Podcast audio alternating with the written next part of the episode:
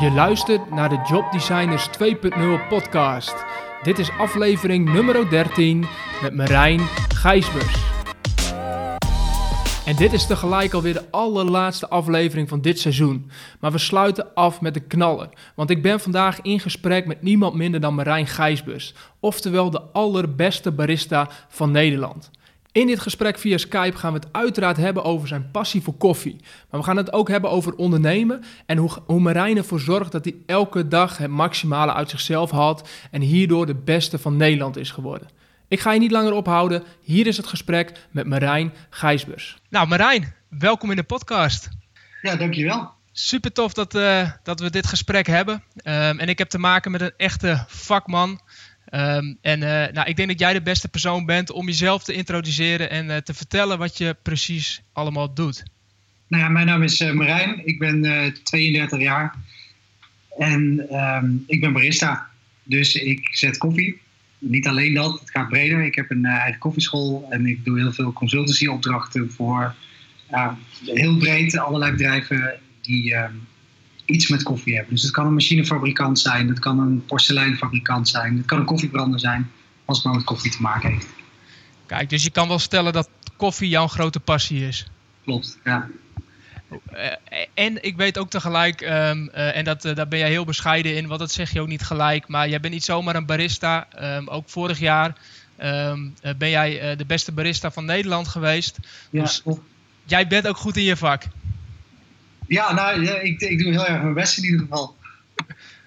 Mooi. Waar komt die passie van koffie vandaan? Uh, dit is eigenlijk begonnen tijdens mijn afstudeerstage. Ik heb hotelmanagement gestudeerd. Uh, maar ik, ik, ben opgegroeid in een horecafamilie. Mijn ouders hebben altijd hotels gehad. En uh, we wonen ook in een van die hotels. En natuurlijk thuis ook altijd meegeholpen. Tijdens mijn opleiding verschillende praktijkstages gelopen. En voor mijn afstudeerstage had ik een aantal wensen. Eentje was, ik wilde heel graag naar het buitenland. Um, die tweede was um, uh, dat ik graag nog iets wilde verbeteren of iets wilde leren. Um, en naar mijn idee waren mijn, uh, mijn grootste verbeterpunten die van uh, de sales, van de verkoop. Mijn derde wens was om iets te doen wat niet direct een restaurant of een hotel was. Uh, want hele grote lijnen, klein hotel, groot hotel, een luxe hotel, een eenvoudig hotel. Die afdelingen zien er qua organisatiestructuur en qua werkzaamheden in grote lijnen hetzelfde uit. Dus ik wilde heel graag wel nog iets wat horeca gerelateerd was, maar niet per se een restaurant of een hotel. En toen kon ik uh, via via een uh, salesstage lopen op een exportkantoor van een koffiebranderij in Turijn in Italië. Nou, dat leek mij uh, heel erg leuk. Toen had je nog niet zozeer echt um, uh, die passie ontdekt, maar dat, wa dat, was je eerste echte kennismaking met koffie. Nou ja, we hebben natuurlijk um, wel een aantal uur les gehad over koffie op de hotelschool en uh, ja, thuis natuurlijk al een vervent ja. drinker. Koffie is natuurlijk een ontzettend belangrijk product in de horeca. Um, ik denk dat die interesse aanvankelijk meer kwam uit een voortkwam uit een algemene interesse voor voeding en voor drank. En um, het was eigenlijk het totaalplaatje, de combinatie van en op een exportkantoor, dus waar, waar ik mijn salesvaardigheden kon verbeteren. En daarnaast inderdaad die buitenlandervaring. Italië is een fantastisch land. Mm-hmm. Niet alleen voor de werkervaring die je daar opdoet, maar natuurlijk ook de hele cultuur eromheen. Alles draait ook om eten en drinken, dus dat was ook nog een mooie bijkomstigheid. En uh, zo kwam ik daar dus uiteindelijk terecht. Uh, ik had alleen één probleem, ik sprak geen Italiaans. Dus die directeur die zei, je bent van harte welkom. Um, maar we willen wel graag dat je kunt communiceren met alle andere collega's. En niet iedereen spreekt even goed Engels. En sommige mensen spraken alleen maar Italiaans. Dus het is wel belangrijk dat je Italiaans leert. Dus uh, je, komt hier naartoe, maar je begint in de branderij, in het magazijn. Uh, vervolgens ga je naar de volgende afdeling. Totdat je alle afdelingen hebt gehad. En pas als jouw Italiaans goed genoeg is, dan uh, ja, mag je je stage op het exportkantoor beginnen. En ik had wel een spoedcursus Italiaans gedaan in uh, Nederland. Maar ja, ik kon het zeggen als ik honger had of als ik ergens pijn had. Maar dat was een beetje mijn uh, niveau Italiaans. Ja, er was nog veel te leren op dat gebied. Absoluut, ja. Uh, dus ik ben naar Italië gegaan en inderdaad in een branderij begonnen. En zo telkens van afdeling naar afdeling verhuisd. mijn Italiaans is toen gigantisch verbeterd. Dus na, na, een maand of twee kon ik me eigenlijk al heel erg goed redden. Na drie maanden sprak ik het ja, vloeiend. Um, ik kwam daarnaast er ook achter dat ik die koffie al ontzettend interessant vond. Vooral in de branderij, in het trainingscentrum en op het kantoor van de kwaliteitscontrole. Daar merkte ik wel uh, ja, dat er meer achter dat product zat dan wat ik tot dan toe me altijd gerealiseerd had. Wat sprak je dan met name aan in die eerste periode? Het is natuurlijk een heel ambachtelijk product. Uh, dus je koopt die koffiebonen rauw in, groen. En dan vervolgens um, dan kun je ze gaan uh, branden of gaan roosteren, zoals wij liever zeggen. Mhm. En dan gaan er allerlei processen al plaatsvinden in die bonen. Waardoor die bonen uiteindelijk een product wordt waar je iets drinkbaars, iets lekkers van kan maken. Uh, maar dan ben je er nog niet. En dat was ook meteen wat mij opviel. Dus ik heb natuurlijk ook vier jaar les gehad in wijn, hè. En dat is een ontzettend belangrijk product in de horeca, maar daar wordt dus vier jaar aan gespendeerd. Terwijl koffie heb ik denk ik vier uur les gehad, uh, over die vier jaar verspreid. Terwijl bij wijn, als je een goede wijn hebt en uh, je serveert hem op de juiste temperatuur, in het juiste glas, misschien ook bij het juiste gerecht, dan kan er eigenlijk niet zo heel veel meer aan fout gaan. Terwijl bij koffie zit die belangrijkste schakel eigenlijk in de bereiding. Dus je kan een fantastische koffie hebben, maar als je vervolgens niet weet hoe dat je ermee om moet gaan, dus hoe dat je moet bereiden, dan uh, is die smaak weg. Dat is een van de aspecten. En daarnaast ook, het enorm bewerkelijk proces. Dus dat begint natuurlijk al in de koffieproducerende landen. Um, vaak zijn het ook lage landen waar de, economische standaard um, niet zo goed is, maar daarnaast ook de werkomstandigheden niet altijd even goed zijn.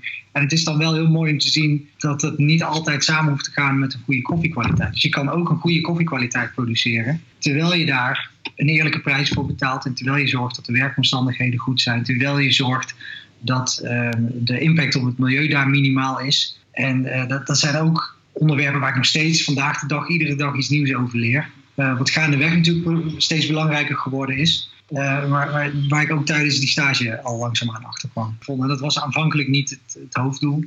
Ik denk dat ik in dat geval waarschijnlijk een andere studie zou hebben gekozen en voor een non-profit organisatie zou zijn gaan werken. Maar ik vind wel, en dat, dat vond ik toen ook al, dat ondernemen verder gaat dan alleen zorgen dat je een winstgevend bedrijf hebt. Ik denk juist dat je ook een maatschappelijke bijdrage moet leveren. Dat is ook iets wat ik vanuit mijn ouders altijd meegekregen heb. Dus dat, ja, dat is met de paplepel ingegoten. Exact, exact. En hoe is het toen verder gegaan? Uh, ja, ik heb toen eigenlijk wel besloten dat ik die koffie in wilde. Dus ik ben wel, ik heb mijn stage afgemaakt, ben teruggegaan naar Nederland, heb wel nog mijn studie afgerond, mijn scriptie geschreven. Maar ik ben voor de Nederlandse importeur gaan werken.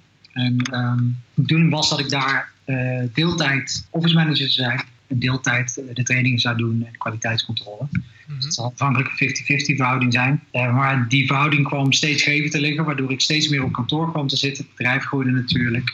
dus er kwam daar ook steeds meer werk te liggen. En dan merk je toch dat trainingen bij veel koffieorganisaties toch op een bepaald moment een, een extra service is die dan ja, of wat meer gebundeld wordt. Hè, dus verschillende bedrijven samen. Of dat je dat dan toch door andere collega's laat doen.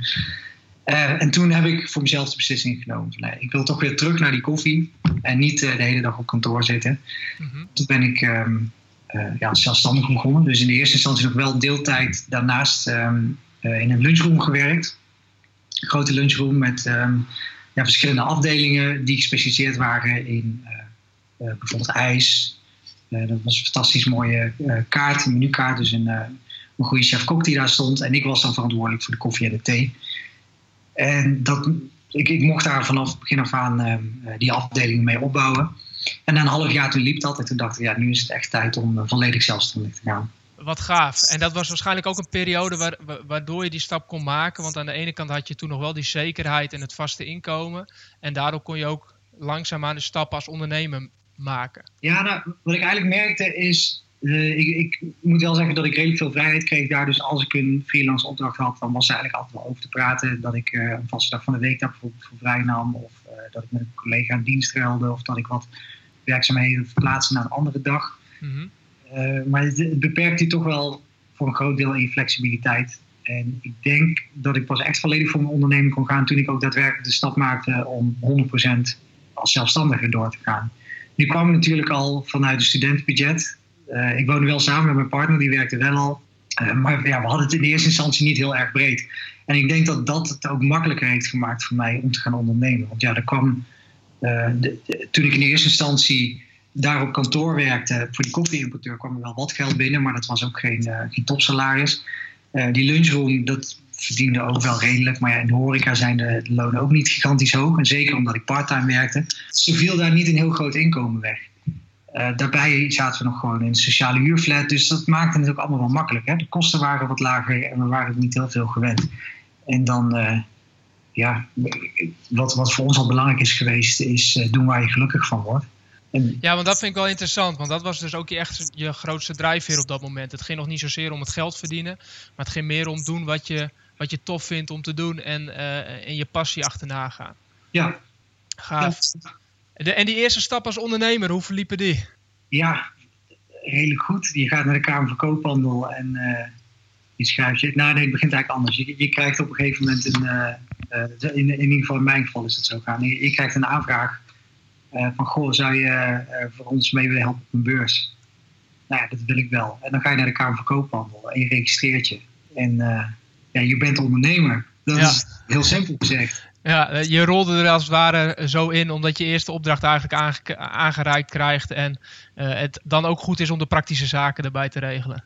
Ja, en uh, ik ben niet gaan ondernemen vanuit een, uh, een heel strikt ondernemingsplan. Ik heb natuurlijk wel na die eerste opdracht nagedacht. Nou, voor die eerste opdracht van ja, goh, wat, wat, ga, ik, wat ga ik hiervoor vragen? Wat, wat, wat kost het me? Wat wil ik er uiteindelijk aan overhouden? Mm -hmm ja, dat was een beetje natte vingerwerk. Ik wist niet heel erg goed wat de tarieven van mijn collega's waren. Ehm, maar ik vond dat ik zelf een redelijk uh, goed tarief gevraagd had. Het bleek achteraf ook een goede inschatting te zijn.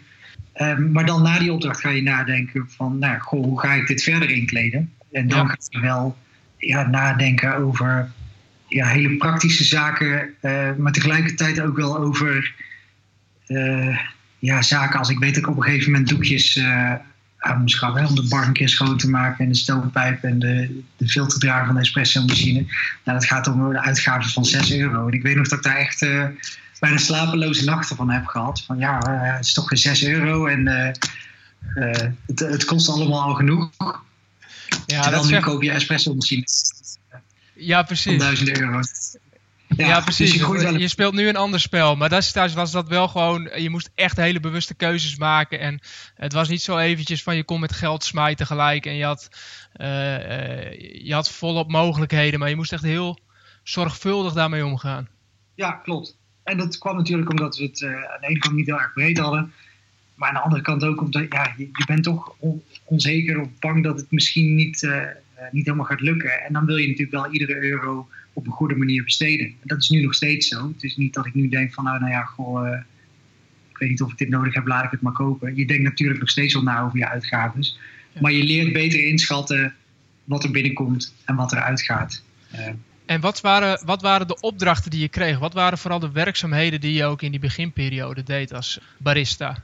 Uh, toen ik startte, toen, nou, mijn allereerste opdracht was een aanvraag voor um, een barista-service op een beurs. Dus dat betekent, je wordt uitgenodigd, of uitgenodigd, je wordt gevraagd door een opdrachtgever en je bereidt daar koffies. Het was in dit geval een, um, een firma waar ik ook nog iets over de producten uh, moest vertellen. Ik moest even laten zien hoe dat het werkte en uh, ja, wat voor invloed je allemaal op die smaak had. En dat was de allereerste opdracht. Maar toen ik daarna na ging denken van oké, hoe ga ik dit inkleden? Toen dacht ik dat ik ook heel veel evenementen zou gaan doen. Hè? Dus ik zag dat heel erg romantisch voor. Nou, dan kom ik een bakfiets of zo, of een bereikbaar barretje. En dan ga ik op een, een markt staan. En uh, er is echt een, markt waar allemaal boeren komen met, met, met, producten uit de omgeving. En dan ga ik daar die koffie verkopen. Nou, dat heb ik eigenlijk nooit gedaan. Uh, dat was helemaal niet haalbaar. Dat was uh, of praktisch niet haalbaar, of de kosten zouden zeker niet opwegen tegen de baten. daarbij is het ontzettend tijdsintensief.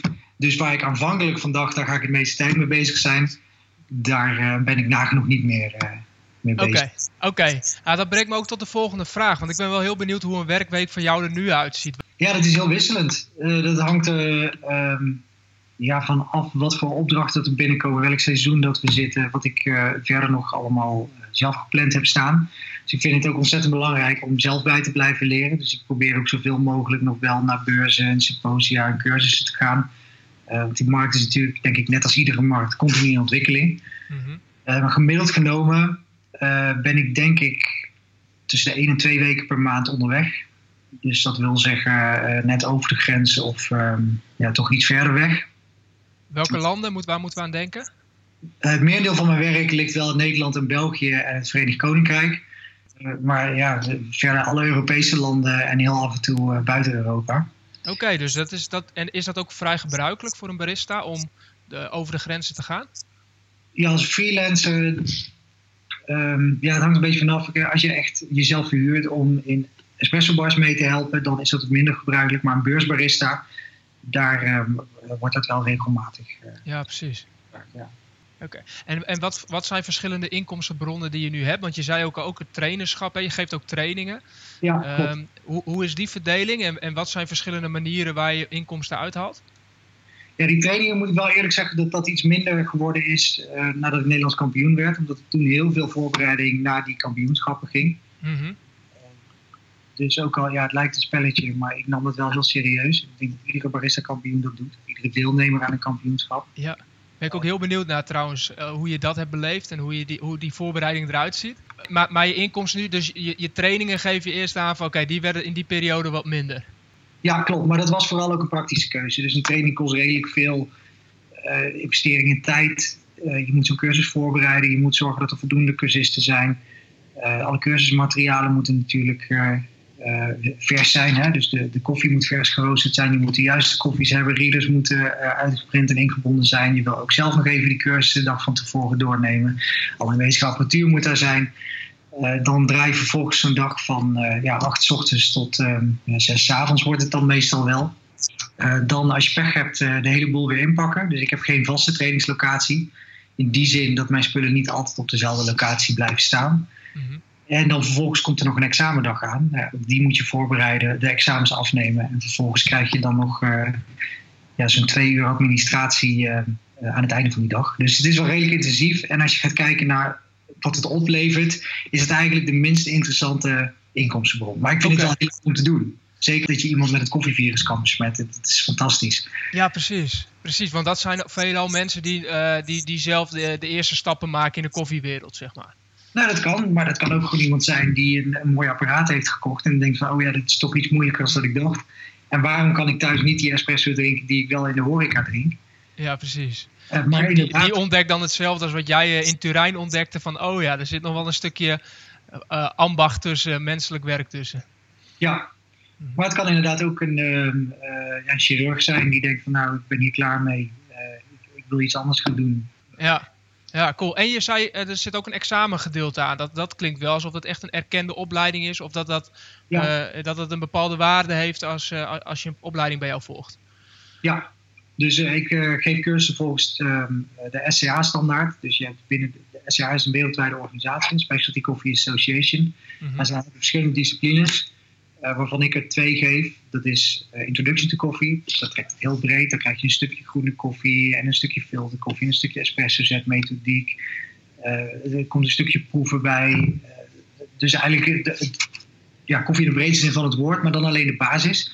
En daarnaast geef ik de barista skills module. En die bestaat dan uit drie verschillende niveaus. En daarin word je dus opgeleid tot een uh, professionele barista. Dus het gaat van het afstellen tot de molen, tot aan de perfecte cappuccino schenken met latte art erin, tot een stukje gastvrijheid, een stukje kostencalculatie, een stukje onderhoud aan de machine. Ja, dat, dat zijn de trainingen die ik nu het meeste geef.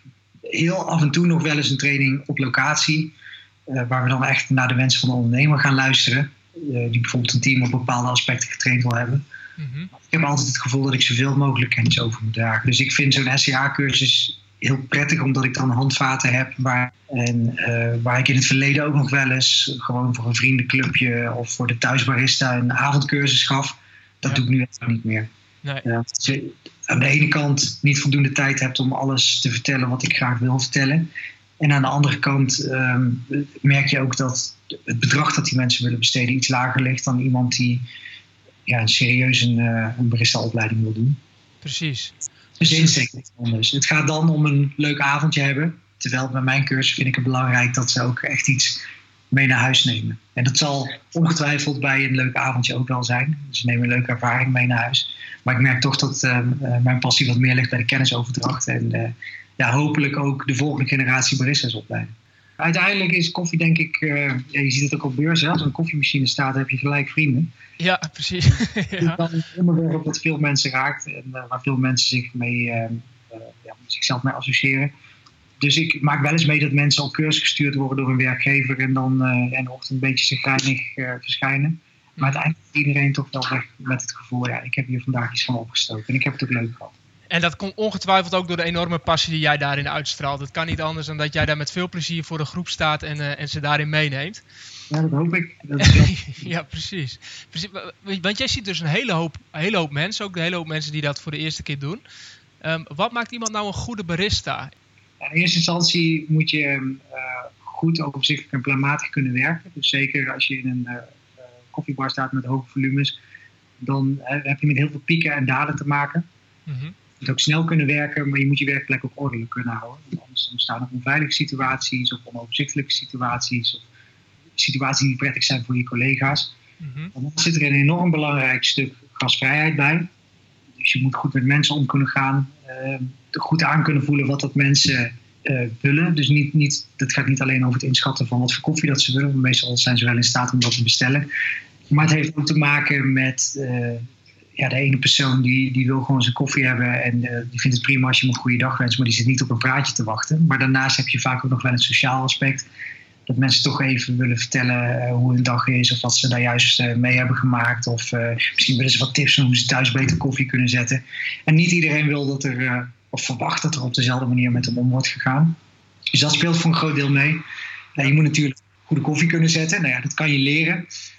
Maar dat moet wel, of dat betekent wel dat je daar ook voor open moet staan. Dat je er wel voor open staat om ook nieuwe technieken te leren. En uh, ook van je fouten te leren. Of misschien soms wel eens uh, een andere techniek uit te proberen. Waardoor je erachter komt dat wat je altijd gedaan hebt misschien toch iets minder goed is als dat je dacht. En ik denk dat dat met ieder beroep zo is, maar je komt op een gegeven moment op een punt dat je denkt van ja, nu weet ik alles. Uh, en dat duurt niet heel erg lang en dan kom je erachter dat je eigenlijk nog maar zo'n klein beetje weet van alles wat er te leren valt over het onderwerp. Dan is er altijd weer het volgende te ontdekken. Ja. Hoe is dat proces voor jou gegaan? Hoe heb jij dat jezelf, eh, hoe heb je dat geleerd om daar steeds beter in te worden tot uiteindelijk de beste van Nederland? Ja, dat begon natuurlijk tijdens mijn stage in Terreinhal. Mm -hmm. Verona, dat is daar de kwaliteitsmanager. Dat is denk ik wel de allereerste grote koffiementor geweest die ik tegen ben gekomen. Die heeft mij alles geleerd over de Italiaanse manier van koffie zetten. Daar kwam ook een stukje basiskennis bij van waar komt die koffie nu precies vandaan en hoe komt dat groene boontje uiteindelijk via welke wegen tot die kop koffie die we drinken, of die espresso in dat geval. Ja. Fabio was ook degene die dan uh, soms tegen mij zei: uh, Kom even mee naar kantoor. En dan zijn laptop openklapte en zei: Wereldbarista kampioenschappen zijn bezig gaan even wat filmpjes kijken van die gasten. Oh, echt? Ja? ja? Dus die nam jou echt mee in zijn enthousiasme en, en zijn drang ook om beter te worden. Ja, wat overigens heel erg interessant was, want in die tijd waren de Italianen nog heel sterk van nee, espresso is iets van ons en een Italiaanse espresso is de enige juiste espresso.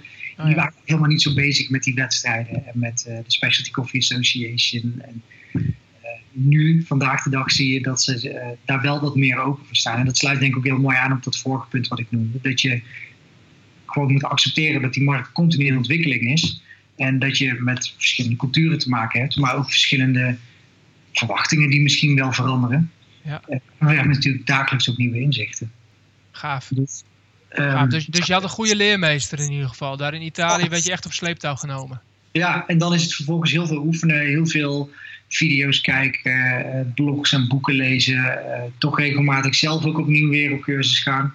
Mm en heel veel samenwerken met andere barista's. En uh, zo ben ik ook eigenlijk alle drie mijn kampioen, of alle vier mijn kampioenschappen ingegaan.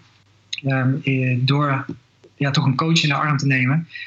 En ja, de, de, de in te gaan van nou, brand me maar af. Breek alles maar af wat ik ken en we gaan weer van nul af aan opbouwen. Oh echt? Dus je, je, je hebt daarin in geïnvesteerd voor jezelf ook iemand, ge, iemand erbij genomen die jou gewoon echt gewoon uh, uh, feedback gaf en, en, en jou continu scherp hield en, en keek waar jij nog uh, kon verbeteren. Ja, nou ja, zij was ook wel, dit is Monique Smit geweest, zij was ook wel degene die uiteindelijk mij over heeft gehaald om aan die kampioenschappen mee te doen. Dus ik had altijd die wens wel. Maar dat was wel verwenst. Het was meer een droomtje. Ja, die, weet je, die gasten die je dan uh, op YouTube zag. Of, of op de livestream van de Barista kampioenschappen. Die koffiehelden die daar dan heel koeltjes voor een, een jury uh, fantastische creaties staan te bereiden. En dan ook nog heel veel over die koffie weten te vertellen met heel veel passie. ja, er zijn meer dan 60 landen die daaraan meedoen. En als je dan die mensen daar ziet, dan denk ja, dat wil ik ook een keer. Maar om uiteindelijk die stap te nemen, dat uh, ja, blijkt toch wat lastiger te zijn geweest. Uh, totdat ik op een gegeven moment op een koffiebeurs, op een stand aan het werk was, recht voor het podium. En dat de commercieel directeur van dat bedrijf zei, uh, een beetje gekscherend tegen mij, van, goh, wanneer ga jij eens meedoen? Ja, weet ik niet. Het zou ik wel moeten, hè? Ja, het zou inderdaad moeten, zei hij. En Monique Smit, zij was daar op dat moment als, ik geloof, marketing consultant aanwezig. Zij komt oorspronkelijk ook uit de koffie. Um, zij zei van ja, ik vind het eigenlijk ook wel eens een goed idee. Misschien dat jouw bedrijf dan wel wil sponsoren, zei ze tegen die commercieel directeur. En zeiden nou, daar valt wel over te praten, maar dan moet jij coachen. Dus zo is dat hele balletje aan het rollen gegaan. Eigenlijk als een, als een grapje.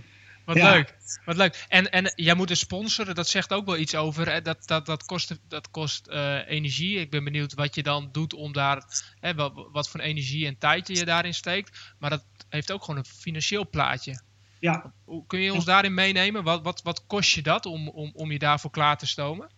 Um, ja, wat kost je daar? Heel veel tijd die je daarin in moet investeren. En uh, ook hier geldt weer, je moet wel openstaan voor verandering en andermans inzicht. Uiteindelijk is het jouw kampioenschap, dus jij bepaalt wat er gebeurt. Ja. Um, maar dat kan je niet zonder een goed team om je heen te hebben. En ja, voor een deel kost dat ook geld. Het is niet alleen het team, het is ook koffie. Je werkt, uh, zeker als je serieus aanpakt, met toch redelijk exclusieve koffies die veel geld kosten. Ja. Dus om je niet mee te geven voor het wereldkampioenschap heb ik uh, de drie maanden daarvoor nauwelijks gewerkt. Alleen maar aan het trainen geweest. En dat zijn wow. weken van 50 tot 70 uur. Uh, dus dat, dat heeft wel een impact. Um, ja, wat dat dan kost, dat hangt er vanaf waar dat het kampioenschap is, hoe groot je je team wilt. en ja, waar, wat voor middelen dat je daar allemaal bij wil betrekken. Nou, onvoorstelbaar, want wat jij schetst, hè, dat, dat, dat elke ondernemer die dit ook hoort echt denkt van wow, gewoon drie maanden lang heb je daarin geen in, inkomsten gehad, heb je echt vol gefocust op het kampioenschap. En uh, ja, kon je dus je freelance klussen, alles heb je laten gaan, alleen om te focussen op het kampioenschap. Ja, nou, ik heb niet alles laten gaan, dus een aantal essentiële zaken heb ik wel gewoon door laten lopen.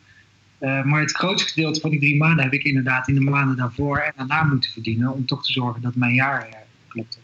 Ja, ongelooflijk. Ja. Waar heb je vooral stappen in gemaakt? Wat heb je vooral geleerd in die periode? Als je kijkt naar het Nederlands kampioenschappen. Ja, ik heb heel veel geleerd. Uh, je leert ja, in eerste instantie je team heel goed kennen. Hè, en op een gegeven moment ook om de juiste mensen op de juiste plek te hebben. Dat strookt ik wel een beetje met mijn managementopleiding. Maar op het moment dat het je eigen onderneming of je eigen project betreft, dan uh, ligt er toch iets anders dan dat je dat in loop. dan wordt het heel echt in, een, in, in één keer. Ja. Ja, want wat, hoe, wat, wat, wat, moeten we ons daarbij voorstellen? Je team die je om, om je heen bouwt, wat heb je nodig als team? Uh, in ieder geval mensen die een, een waardevolle bijdrage kunnen leveren. Mm -hmm. uh, het maakt het makkelijk als je ook goed door ze met één deur kan. Maar aan de andere kant uh, moeten het ook wel mensen zijn die bereid zijn om je ergens op aan te spreken als zij uh, denken dat het toch anders moet. Of in ieder geval mensen die eerlijk zijn. Ja. Ik heb een uh, presentatiecoach in de arm genomen. Die heeft mij eigenlijk bij al mijn kampioenschappen begeleid. Uh, Andrew, Andrew Taylor. En dat is wel iemand waar ik ontzettend veel van geleerd heb over presentatietechniek. Um, niet alleen over hoe schrijf ik nou een goed verhaal. En hoe breng ik daar een stukje ja, persoonlijkheid in. En een stukje humor. Zonder afbreuk te doen aan het serieuze onderwerp. Maar leert je ook van welke beweging moet je bij welke woorden maken, wat voor blik moet je daarbij uitstralen. Um, een stukje zelfverzekerdheid voor zo'n presentatie. Het moet natuurlijk wel uh, ja, de persoon zijn die de presentatie geeft, die daar op dat moment ook staat. Maar je kan wel bepaalde stukjes professionaliseren. En dat zijn denk ik lessen geweest die ik nog steeds dagelijks meeneem. Als ik nu voor, voor een, groep cursisten sta of als ik uh, bij een grote koffieorganisatie een, uh, een, presentatie moet geven, dan put ik daar nog wel steeds heel veel kennis uit. Dat, ja, dat is iets wat ik, uh, wat ik denk ik voor de rest van mijn leven meeneem. Wat, ja, wat, wat, wat, fantastisch, want weet je, er gaat, er gaat voor mij echt een hele wereld open, Marijn. Hoor. Als ik zeg dat, dat de koffiewereld waar jij zo over praat, uh, dat er zoveel bij komt kijken. Ook als het gaat om presenteren. Ja. Um, ja, het, het, is één coach, maar daarnaast heb je nog sensorisch coach. Dus iemand die echt helpt bij um, het, het, het, vaststellen van die smaken en het ontdekken van die koffie. Dat was in dit geval ook de persoon die de koffie brandde. Hè? En daarmee, je gaat samen proeven en dan, ja, denk ik van nee, ik wil toch iets meer van dit erin. Dat wil ik wat afgezwakt hebben. En ik heb het gevoel dat er ehm, ja, nog veel meer body uit die koffie te halen moet zijn. Nou, dan gaat hij er weer mee aan de slag om dat weer op een andere manier te branden. En daarnaast heb je een technisch coach die. Ehm, weet je, ik moet natuurlijk zelf de regels kennen. Maar die technisch coach die dubbelcheckt nog van oké, heb je alles goed omschreven? Uh, doe je de juiste handelingen? En soms kan dat heel eenvoudig zijn. Iets oppakken met je rechterhand, het doorgeven naar je linkerhand en vervolgens weer teruggeven in je rechterhand. Wat helemaal niet nodig blijkt te zijn. Want als jij het met links vastpakt en meteen doorgeeft aan rechts, dan kan je dat zomaar een seconde schelen. omdat je ook met die tijdsdruk zit van de, van, waarbinnen je moet presteren. Ja, dat soort zaken. Wauw. En dat, dat, zijn, dat zijn ook de mensen die je dan die deel zijn van je team. Ja. En daarnaast heb je dan uh, eventueel nog iemand die helpt met alles voorbereiden tijdens de, de oefenruns. Maar ook tijdens de daadwerkelijke presentatierun. Hè, dus die achter de schermen alles uitpakt, alles netjes opwrijft nog een keer, dubbelcheckt of alles aanwezig is. Eventueel je ingrediënten al klaarmaakt en in de juiste kannetjes doet. Uh, omdat je, ja, je kan niet alles alleen doen. Je hebt uh, minimaal één persoon nodig bij de voorbereiding backstage. zodat je dan toch nog even de rust kan nemen en op je presentatie kan focussen. Nou, dat wil ik zeggen, want als je er zo op gefocust bent en zoveel mensen die daarin met je mee zijn gegaan en je hebt er zoveel tijd en energie in gestoken. Ehm, wat moeten we ons dan voorstellen bij de zenuwen die, die zo'n zo'n kampioenschap met zich meebrengt? Uh, je hebt een fantastische koffie met een prachtig verhaal en ja, smaak waar je zelf helemaal weg van bent. En het enige belangrijke op dat moment is om te zorgen dat de jury naar zijn zin heeft. En om te zorgen dat ze die koffie op de aller, allerbeste manier die mogelijk is proeven. Is namelijk de manier waarop jij hem al weken, maandenlang aan het voorbereiden bent, aan het, uh, aan het proeven bent, aan het afstellen bent. En waar, waarvan je uiteindelijk denkt, ja, wauw, dit is zo geweldig, dit wil ik die mensen laten proeven. Ehm, je, je verhaal wil je goed overbrengen. Dus dat kwartiertje is fantastisch. Maar die week ervoor, met name die laatste twee weken, ja, dan ben ik uh, niet de leukste persoon op aarde. dan ben je gewoon een topsporter die weet van oké, er komt een wedstrijd aan en daar moet ik gewoon vol, vol voor gaan. Alles moet daarvoor wijken. Ja, dus aan de ene kant zit je met een enorme focus, maar aan de andere kant ook met een, ja, een doorlopend gevoel van zenuwen. Dat ik eigenlijk voor mijn partner en voor mijn familie op die momenten niet heel erg leuk ben. Maar dat weet ze van tevoren. Als het meemaakt. Dus uh, ze weten ook wel die, die week van tevoren dan, uh, dat er maar eenmaal even bij. Daar hebben ze voor getekend. Ja. Maar, kun je even teruggaan naar de kampioenschappen, Nederlands kampioenschappen vorig jaar won je hem. kon je ons, kun je ons daar even in meenemen? Hoe heb je dat ervaren? Hoe is, hoe is dat gegaan? Nou, ik dacht eigenlijk dat ik niet meer zou winnen, want ik ging over tijd, gigantisch. En iedere, dus je krijgt een, heel simpelweg gezegd, ik weet hoe de de wedstrijd een beetje in elkaar zit? Nee, nee, neem ons vooral. Uh, ik heb er een beetje een beeld bij, ik heb me wat ingelezen, maar ik kan me heel goed voorstellen dat er veel luisteraars zijn die, die daar weinig, eh, weinig uh, van weet van hebben. Ja, dus je hebt de, eigenlijk net als met de Olympische Spelen heb je verschillende disciplines. Nou, de discipline waar, waar ik aan deelnam, de, de barista-kampioenschappen, daar heb je een kwartier de tijd om 12 kopjes koffie te serveren. Zoals zeggen, vier espresso's, vier melkkoffies en vier zogenaamde signature drinks. Dat kan je zien als een non-alcoholische cocktail. Eh, waarbij alle ingrediënten die je toevoegt en de koffie samen moeten eh, een nieuwe, betere smaak vormen. Eh, maar die koffie moet nog steeds wel terug te proeven zijn. Dat is heel simpel waar het om gaat.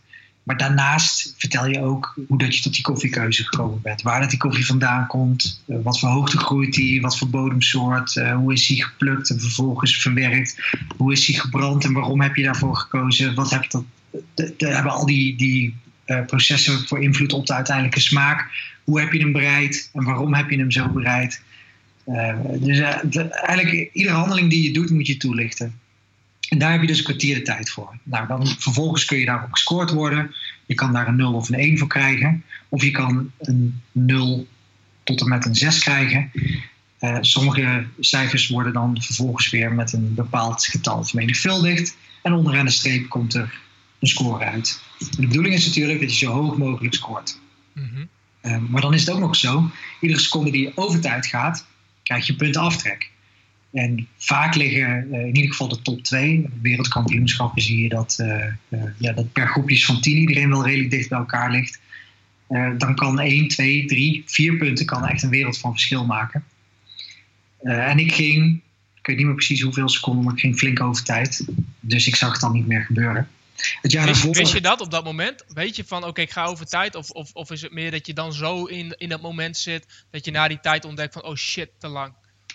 Uh, nou, ik weet tijdens de presentatie uh, redelijk precies waar dat ik zit. Op een aantal seconden nauwkeurig. Dus je krijgt timechecks door. Vijf minuten. Uh, dus als vijf minuten verstreken zijn, als er nog vijf minuten over zijn, dan drie minuten. 2, 31 seconden. Ja. maar daarnaast heb je ook iedere handeling Dus je hebt de wedstrijdopstelling nagebouwd. En je hebt daaraan ook je route bepaald. Want je weet iedere stap die ik extra zet, moet ik ook weer terugzetten. En dat zijn twee seconden tijd die je verliest.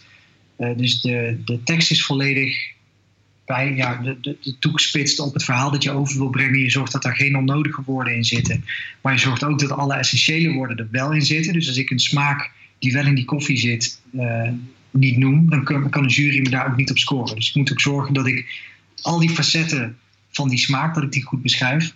Uh, en daarnaast kies je ook je eigen muziek uit en alles is tot op de seconde nauwkeurig getimed. Dus je weet, oké, bij dat nummer en bij die zin moet ik uh, in mijn verhaal bij de volgende uitspraak zijn, bij de volgende handeling. Uh, maar je weet ook dat als er iets fout gaat, als ik zie dat een van de shotjes niet goed doorloopt, dan moet ik die opnieuw bereiden. Dus er moet ook ergens een moment zijn waarop je die 30 seconden tijdverlies dan weer in kan halen. Dus je weet precies waar dat je gas bij kan geven en waar dat je eventueel nog wat gas terug kan nemen als je te snel gaat. Ja. Uh, dus dat gaat redelijk goed, totdat uh, dat ik dan vervolgens het verhaal af moet ronden. En dat blijkt altijd zo te zijn. Dat is een van mijn uh, zwakste punten. dan wil ik het zo mooi afronden dat ik toch weer op een bepaalde manier vertraag. Ja, dan wil je toch je verhaal goed afmaken. Ja. Uit. Um, dus ik zag het dan niet meer gebeuren. En komt het dan dat je dan te veel tekst doet? Of dat je dan zeg maar te langzaam doet over de tekst die je hebt, die, die, die, je hebt staan? Ja, je hebt um, verschillende scenario's. Dus je weet welke zinnen dat je kan laten vallen. Dus je hebt een aantal nice to have zinnen die, uh, die gewoon je presentatie wat beter maken. Ja. Uh, maar je weet ook dat je die, als het nodig is, kan laten vallen. Om ervoor te zorgen dat, dat je toch binnen de tijd eindigt. Maar wel alle essentiële informatie gegeven hebt. Mm-hmm. maar ik heb op dat moment dan denk ik toch de inschatting gemaakt dat ik die zin nog wel kon zeggen. Dus ik heb hem of te langzaam uitgesproken. of ik had hem gewoon moeten laten vallen. Ja. Ja, dat kost je dan een aantal seconden. En ja, weet je, heel eerlijk, op dat moment, je doet natuurlijk mee om te winnen. Maar de, ja, je zit dan wel in het moment en je wil gewoon die jury ook met een prettig gevoel van tafel sturen. En op het moment dat, want zij weten ook heus wel dat je over tijd gaat. En als zij die zenuwen bij jou zien, dan voel je als jurylid ook alleen nog maar heel erg nerveus. Ja. En dat was wel feedback die ik terugkreeg van de hoofdjury. Dat ik ondanks dat ik flink over tijd ging, dat ik wel de gave had om de jury het erg op, op hun gemak te laten voelen. Maar goed, alleen daarop win je het niet. Dus dat, ja, dat zijn toch wel kostbare seconden. Kostbare punten die je eigenlijk niet moet verliezen. Nee. Dus toen zag je die tijd, toen dacht je shit, dat gaat er Ja. niet meer worden. Ja, Want had, had je vooraf wel het idee van, oh ik ben kanshebber, ik zou het kunnen gaan winnen? eh, ja, kans hebben we wel. Maar je kan nooit 100% zeker zijn van die zaken. Het blijft toch een momentopname. En eh, je, je weet ook niet hoe dat de rest het doet. Je weet niet of dat de jury daadwerkelijk proeft wat jij beschreven hebt. Mhm. Maar ik sta daarvoor, dat was de eerste keer dat ik meedeed. Toen werd ik zesde. Dus wel tot de finale doorgekomen. Toen werd ik dus laatste in de finale. En toen was ik er heilig van overtuigd dat ik zou winnen. Ik had er zoveel tijd en energie in gestoken. Ik dacht, dit, dit, dit kan niet anders dan dat wij gaan winnen. Ja, toen werd ik laatste in de finale. Dus toen baalde ik enorm. Ja, En ouch. dat betekende ook dat ik het jaar daarop uh, ja, me er wel heel erg van bewust was. Dat ik super blij mocht zijn dat ik in de finale stond. Hm. Uh, omdat er natuurlijk toch wel weer een aantal mensen meer meededen dan alleen de finalisten. Dus daar mag je dan heel blij mee zijn. En het enige wat ik dacht was, ja, als ik maar niet weer zesde ben, hè, alles boven de zesde is winst. Toen werd ik geen vijfde, geen vierde. Ja, toen stond ik in de top drie, dat was al fantastisch. En toen bleef ik nog samen met een andere kandidaat over. En ik dacht, nou, ik ben tweede, dus ik uh, feliciteerde haar al stiekem. Uh, ja. uh, ja, toen ging mijn hand omhoog bij uh, de, de, de, het uitroepen van de winnaar. En dat heeft ook letterlijk twee weken geduurd voordat ik me dat ten volste kon beseffen. Oh, echt? Ik gewonnen had, ja. Ongelooflijk. Ja. En hoe kijk je er nu op terug? Wat voor gevoel geeft het je nu als je daar nu uh, weer terug aan denkt en over praat? Ja, fantastisch. Ik ben natuurlijk super trots.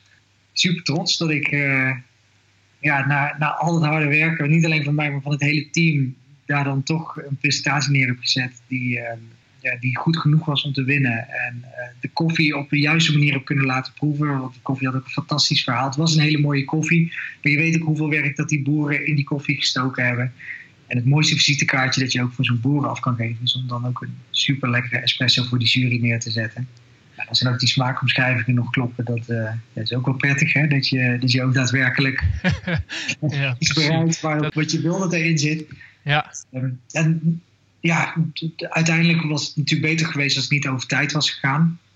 Ja, maar de presentatie was goed genoeg om zelfs met een beetje overtijd dan uh, ja, toch nog te winnen. Dus dat, ja. En dit is, dit is waarschijnlijk ook de perfectionist in jou die dan nog denkt van... oh shit, dat, het had ook nog wel iets beter gekund achteraf gezien. Ja, maar het kan altijd beter. Dus uh, zelfs als ik op de wereldkampioenschap gewonnen zou hebben... dan nog kan het beter. En dat, dat moet denk ik ook. Anders kun je niet aan een kampioenschap meedoen met de insteek om te winnen. Nee. Dus een van mijn coaches zei wel eens... Ja, je moet wel competitief ingesteld zijn. Ik, zeg, ik ben niet competitief ingesteld. Ik gun iedereen het om te winnen. Ja, maar jij wil wel winnen, toch? Ja, tuurlijk wil ik winnen. Ja, je gaat winnen, toch? Uh, maar doordat ik de eerste keer die deksel zo op mijn neus gekregen had, vond ik dat heel vervelend om dat hardop uit te spreken. Dus ik, ja, ik denk wel dat de kans aanwezig is dat ik kan winnen, ja. Nee, hmm. dat is geen competitieve instelling. Je moet willen winnen. En uh, die discussie hebben we heel vaak gehad. Dus hij die vol bleef houden dat ik wel competitief was. En uh, ik die vol bleef houden niet competitief was. maar uiteindelijk ben ik erachter gekomen dat ik toch wel winnen leuker vind dan niet winnen. mooi, mooi. En terecht ook. Het kan me ook voorstellen, en als je er zo over praat, en ik zie je ook, eh, eh dat, dat, dat, het heeft je enorme voldoening gegeven. En eh, je bent daar terecht trots op de, de prestatie die je geleverd hebt. En wat heb je daar ontzettend veel werk in gestoken dan? Ja, maar dat, dat geldt er ook voor op het moment dat je niet wint. Hè? Als je wel alles gegeven hebt, dan, dan is het prima. Dus op de wereldkampioenschappen werd ik zestiende. Uh, en het, vervelende was het voor de eerste keer dat jaar een wildcard weggegeven werd. Dus er werden 15 halve finalisten aangekondigd. En de 16e plek was een wildcard. Mm En uh, die wildcard die werd eerst bekendgemaakt. En ik wist toen dus uh, nog niet dat ik 16 was. Maar ik wist wel wie dat die wildcard gewonnen had. En dat was uh, Martin Subaya uit Kenia. En dat is iemand die ontzettend graag wilde winnen. Maar die had één groot probleem. En dat was namelijk dat hij geen financiële middelen had om ja, de, de, de wedstrijd. Te oefenen en te trainen. Ja, dat, dat, dat, kon hij wel, maar niet op de manier waarop hij het graag zou willen. En hij had, eh, in, in Korea heeft hij van iedereen allerlei spulletjes moeten lenen. En uh, ja, een van de tradities die je dan hebt, is dat je ook met elkaar even koffie ruilt. En hij was eigenlijk al van uitgegaan. Ja, ik zit niet in die halve finale met mijn scores. Dus hij had al zijn koffie al weggegeven. En toen kreeg hij die wildcard. Dus hij was zo ontzettend blij. Maar ik dacht ik ineens van, ik moet al, al die koffie en die spullen weer terug gaan vinden. Uh, maar als ik zag wat dat met hem deed, toen dacht ik, ja, het is echt terecht dat hij die wildcard krijgt. Uh, maar wat ik niet wist, was dat iedereen die dus op de tribune zat, die kon de livescore al zien. En die zagen dus dat, dat ik volgens de score de 16e was. Dus dat ik niet door was naar de halve finale. Dus die waren enorm teleurgesteld en ook een beetje boos op die nieuwe regel. Uh, maar ja, ik dacht alleen maar, weet je, het is, het is een fantastische plek voor hem. En dit geeft hem een kans om toch weer verder te komen in die wedstrijd. Ik heb mijn best gedaan. Ik ben super trots op wat mijn team en, en ik daar neer hebben gezet. Het is goed zo, weet je, we hebben ons best gedaan. En dan is het er deze keer gewoon niet. Ik hoopte alleen maar dat ik niet ergens onderaan in de 60 zat. Dus uiteindelijk was die 16e plek uh, dan wel weer een geruststelling voor mij. Uh, maar het, het, gaat niet alleen om het winnen. Ik denk ook dat op het moment dat je niet die eerste plaats haalt, dat je dan ook tevreden moet kunnen zijn met de prestaties die je geleverd hebt. En op het moment dat dat niet het geval is, dan heb je waarschijnlijk niet alles aan gedaan. Wat een mooie les. Wat een mooie les. En, ik, en uh, als je dat zo zegt, dan kan ik me dat ook zo voorstellen dat, dat die instelling, dat zo genieten van het proces en daar vol voor gaan, dat is ook een belangrijke voorwaarde, denk ik, om een goede barista te worden, is om te genieten van het hele proces wat het met zich meebrengt en niet te veel te gefocust zijn op het uiteindelijke resultaat daarvan. Ja, nou ja, die zin moet natuurlijk wel altijd uh, uh, een hoog standaard in, in het oog houden. Ja, zeker. Dus je wil het beste presteren, je wil de beste, je wil de beste koffie, eh, de beste presentatie neerzetten, je wil het allerbeste doen. Maar uiteindelijk gaat het om al die stapjes, die kleine stapjes, daarop gewoon volledig alles geven wat je hebt. Ja, klopt. Wat voor, wat voor advies zou je nog meer hebben voor mensen die uh, de ambitie hebben om barista te worden? Of zelfs de ambitie hebben om de beste van Nederland te worden? Ja, in ieder geval uh, veel uren maken. Uh, zorg dat je ook bekend word in, met de koffie specialty, sorry, specialty koffiewereld. dus ga veel koffies drinken in specialty koffiebars. Probeer een beetje in de gaten te houden wat de nieuwe trends zijn, nieuwe ontwikkelingen. maak kennis met veel baristas en probeer ook om van andere baristas te leren. Ja, en op het moment dat je echt aan wedstrijden mee wilt gaan doen, begin eens met een simpele throwdown, zoals we dat dan noemen. Dus gewoon een, een, een, een, simpele, eenvoudige wedstrijd die ergens op een donderdagavond in een espresso bar wordt georganiseerd. Waar het er gewoon om gaat dat je het mooiste figuurtje schenkt. Want die kun, je, die kun je overal wel vinden. Dat zijn ook wel regionale wedstrijden die mensen, men in Nederland gewoon uh, kan, aan kan meedoen. Ja, zeker. Of organiseer er desnoods zelf eentje met je team. Hè? Van oké, nou, we gaan eens even een throwdown doen. Hè? Maar zorg wel dat het toch een beetje een soort van happening is. Hè? Dus niet, niet zeggen van, oh ja, we gaan nu even tegenover elkaar staan en uh, we schenken wat. Nee, zorg, oké, vanavond, jij en ik, hè? gaan even, even een, een, battle houden. Ja. en op die manier bouw je die spanning ook een beetje op. En dan kan je al een beetje wennen aan die wedstrijdspanning. Mm -hmm. nou, en dat je echt voor het serieuze werk wil gaan, misschien moet je de eerste keer gewoon eens meedoen uh, voor de ervaring. Dus bereid je wel heel goed voor, maar ga dan niet in met het gevoel dat ik ga dit 100% zeker winnen. Maar eerst eens kijken van ja, wat, hoe, hoe gaat het nou precies in zijn werk? Hoe zit dat backstage met die voorbereiding? Hoe is die druk voor mij persoonlijk op het moment dat ik voor die jury sta? Um, luister dan nou heel goed naar de debriefing van de jury. Dus wat voor informatie krijg je terug en wat kan je nog verbeteren? Mm -hmm. Misschien het belangrijkste wel. Zorg dat je de juiste mensen om je heen hebt die hetzelfde doel voor ogen hebben. En zorg dat je de regels heel goed kent. Dus ik was bijvoorbeeld in mijn eerste jaar enorm gefocust op de technische scores. Nou, die had ik, uh, ik geloof 98% eh, gescoord. En toch werd ik zesde. En dat verbaasde mij heel erg. Maar die technische scores zijn enorm belangrijk. Alleen je sensorische scores, dus de scores op presentatie en op smaak, die scoren veel zwaarder mee dan die technische scores. Dus weet waar dat je tijdens die presentatie punten kan laten liggen als het echt niet anders kan. Ja. Of wat je juist de extra aandacht aan moet geven, omdat dat de meeste punten oplevert. Het blijft uiteindelijk een spelletje, een wedstrijd. En dan gaat het om ja, punten verzamelen. Gaaf. Mooie tips, mooie tips. Um, wat heeft het jou opgeleverd, kampioen worden van Nederland? Nou ja, aandacht en publiciteit sowieso. Mm -hmm. uh, meer aanvragen ook wel. Uh, tegelijkertijd werd het ook ineens heel veel drukker. Waardoor ik bepaalde projecten die ik uh, dacht te, te, zullen gaan doen als Nederlands kampioen werd, die ik misschien ook wel had willen doen als ik geen kampioen zou zijn geworden, uh, die kwamen daardoor wel weer een beetje in het verdomhokje terecht. Omdat er simpelweg de tijd niet voor was om dat goed uit te rollen. Uh, maar het, het, het leverde in ieder geval voldoende werk op. En ja, ik hoop dat ik die titel nog wel even door kan blijven gebruiken. Ja, gaaf. Want daar ben ik benieuwd naar. Welke ambities liggen er nog voor je? Wat, waar, waar droom je nog van? Ja, ik nog van? Goh, er is nog zoveel wat ik nog wil. Uh, wat ik in ieder geval heel belangrijk vind, zijn uh, toen ik Nederlands kampioen werd, in diezelfde maand ook verhuisd. Want ik dacht eigenlijk, mijn partner wilde heel graag net daarvoor verhuizen. Dus uh, een nieuwbouwhuis gekocht. En die oplevering was net voor die kampioenschappen. We hebben toen zelfs de verhuizing een maand uitgesteld, zodat ik op die kampioenschappen kan focussen. Wow. Meer met het idee van ja, we hebben wel weer alle tijd. Maar ja, toen won ik. Dus van die tijd kwam niet heel, heel veel terecht.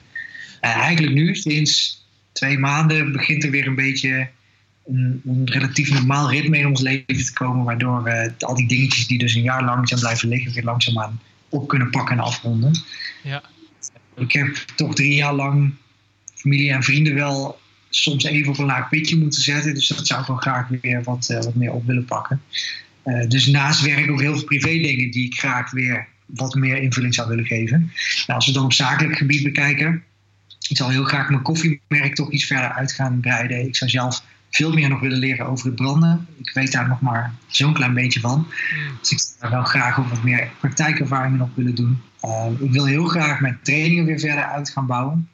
Dus dat is ook iets wat door de kampioenschappen weer op een laag pitje komen te staan. En uh, uiteindelijk blijft die lijst met uh, ja, geïnteresseerden maar groeien. En ja, heel vaak moet ik toch gewoon nee verkopen of zeggen van ja, sorry, er is nu even een wachtlijst, want er staan even geen trainingen gepland. Uh, dus ik denk dat dat ook wel een belangrijk punt is wat ik het komende jaar op wil gaan pakken. Mooi, ja, mooie ambities en mooi ook dat je dat onderscheid maakt tussen je persoonlijke ambities, persoonlijk leven, privézaken en, en, je werkambities. Als ja. we jou willen volgen, als we je willen volgen in, de, in het, uh, in de, in het uh, um, werken aan die ambities, waar, via welke social media kanalen kunnen we dat het beste doen? Ik denk het allerbeste via Instagram. Uh, ik ben ook op Facebook en Twitter te vinden, maar ik moet wel zeggen dat ik eigenlijk alles via Instagram doorstuur. Gewoon Marijn Gijsbers op Instagram, dan kom je bij jou uit. ja, als je mijn naam intypt, dus niet aan elkaar, is mijn voor- en achternaam los, dan kom je uiteindelijk bij het Instagram-account Pipi Grillo uit. En dat, dat, ben ik. Kijk, waar staat het voor? dat heb ik weer overgehouden uit Italië. Daar hadden we een woord van de dag. Dus iedere ja. dag een nieuw Italiaans woord leren, hè, want je wilt toch de taal machtig worden. Ja. en het woord van die dag was pipistrello. Dat betekent vleermuis. En s'avonds liep ik met collega's na het diner nog richting een ijssalon. We lopen daar door de straten en er vlogen een aantal vleermuizen over ons hoofd. Dus ik zei, guarda, pipi grilli. En, toen begon iedereen hard te lachen. Een grillo is een, uh, uh, een, een, krekel. Oh. Kijk, Pipistrello en Grillo had ik door elkaar gehaald. dus dat is sindsdien mijn bijnaam geworden en gebleven. dat is oud-collega's van toen tegengekomen, die hebben nog altijd over Pipi Grillo. Mooi. Mooi, dus, heel Italië kent je onder die naam in ieder geval ook. Nou, in ieder geval heel koffieterrein. Ja, ja precies. Mooi. Hartstikke goed. We gaan je in de gaten houden. Heel veel succes met je ambities en het, uh, en het werken daaraan. Uh, super tof. Um, en um, tot slot, deze podcast uh, die draait niet om mij, maar draait om mijn gasten. dus ook het laatste woord is in dit geval aan jou. Wat zou jij nog willen delen ter afsluiting? Nou ja, blijf, wat, wat uiteindelijk je vakgebied ook is, blijf jezelf ontwikkelen zorg dat je altijd nieuwe dingen blijft leren, nieuwe ervaringen op gaat doen. Ik denk het allerbelangrijkste, dat je ook plezier hebt in wat je doet.